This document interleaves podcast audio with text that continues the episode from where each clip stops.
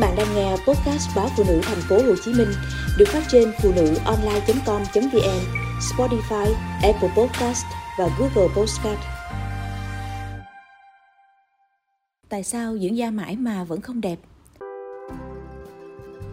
Bạn quan tâm đến làn da, đầu tư nhiều loại mỹ phẩm đắt tiền, tuy nhiên da vẫn không như ý. Có thể là do một trong những nguyên nhân sau.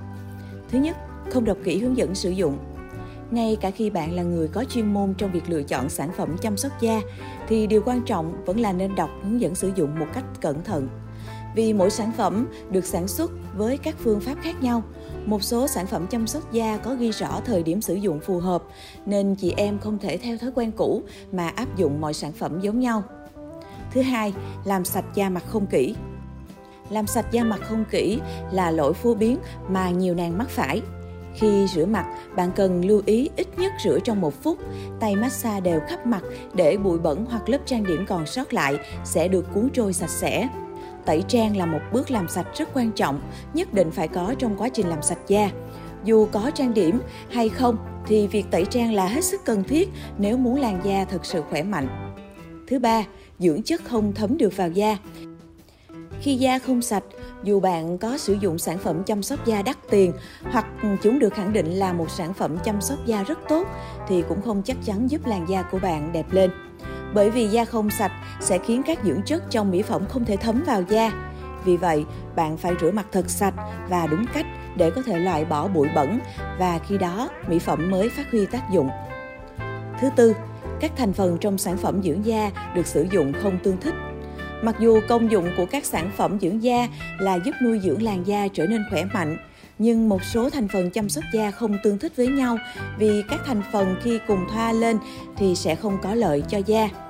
Trong một số trường hợp, thậm chí có thể gây tổn thương da. Vì vậy, khuyến cáo các chị em nên tìm hiểu kỹ các thành phần của mỗi sản phẩm chăm sóc da. Những thành phần nào có thể kết hợp cùng nhau, không gây hại thì sử dụng cùng nhau. Thứ năm, sử dụng sản phẩm hết hạn sử dụng. Vấn đề này thường xảy ra với các cô gái thích mua sản phẩm dưỡng da được bán trong các chương trình khuyến mãi và có thói quen mua nhiều sản phẩm để tích trữ. Mặc dù các sản phẩm dưỡng da vẫn còn nguyên vẹn cả màu lẫn mùi, nhưng không thể vì thế mà chất lượng sẽ được giữ nguyên.